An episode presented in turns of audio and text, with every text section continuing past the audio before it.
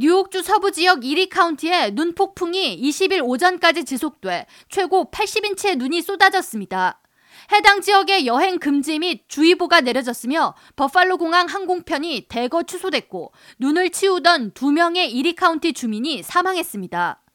캐시 호컬 뉴욕 주지사는 20일 이번 눈 폭풍은 지난 2014년 11월 이후 뉴욕주 최악의 폭설이었다고 전하며 눈을 치울 때 극도의 주의를 기울이고 지역 관리의 지침을 따라주길 바란다고 강조했습니다. This has been an historic storm. Without a doubt, it is it's one for the record books. And as someone who's from Buffalo and has lived in upstate my entire life, uh, we've seen a lot of snow. But when you hit 80 to 85 inches over the course of a you know, just a couple of days snow event, everywhere from Natural Bridge up in the North Country to Orchard Park. 사망자가 발생한 이리 카운티 행정관에 따르면 사망한 주민들은 눈 치우는 삽질 그리고 스노우 블로워 이용 중에 심장마비를 일으켜 사망한 것으로 전해지고 있습니다.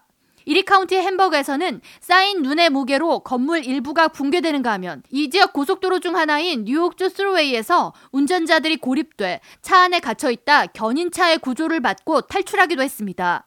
지난 17일부터 내리기 시작한 해당 지역의 눈은 시간당 최고 6인치의 폭설을 쏟아부으며 쌓이기 시작했고 제퍼슨과 햄버그, 블레스델, 오차드 파크 지역의 눈이 20일 오전까지 이어져 6피트에서 최고 80인치까지의 적설량을 보였습니다. 한편 뉴욕주 서부와 북부처럼 5대호가 근처에 있는 지역에서는 대규모 폭풍설이 발생해 많은 눈이 내리는 경우가 종종 발생하는데 뉴욕주 북쪽에 위치한 터그힐 그리고 시라큐스 지역은 산악지대가 아닌 곳 중에서 전미에서 연중 적설량이 두 번째로 높은 곳입니다.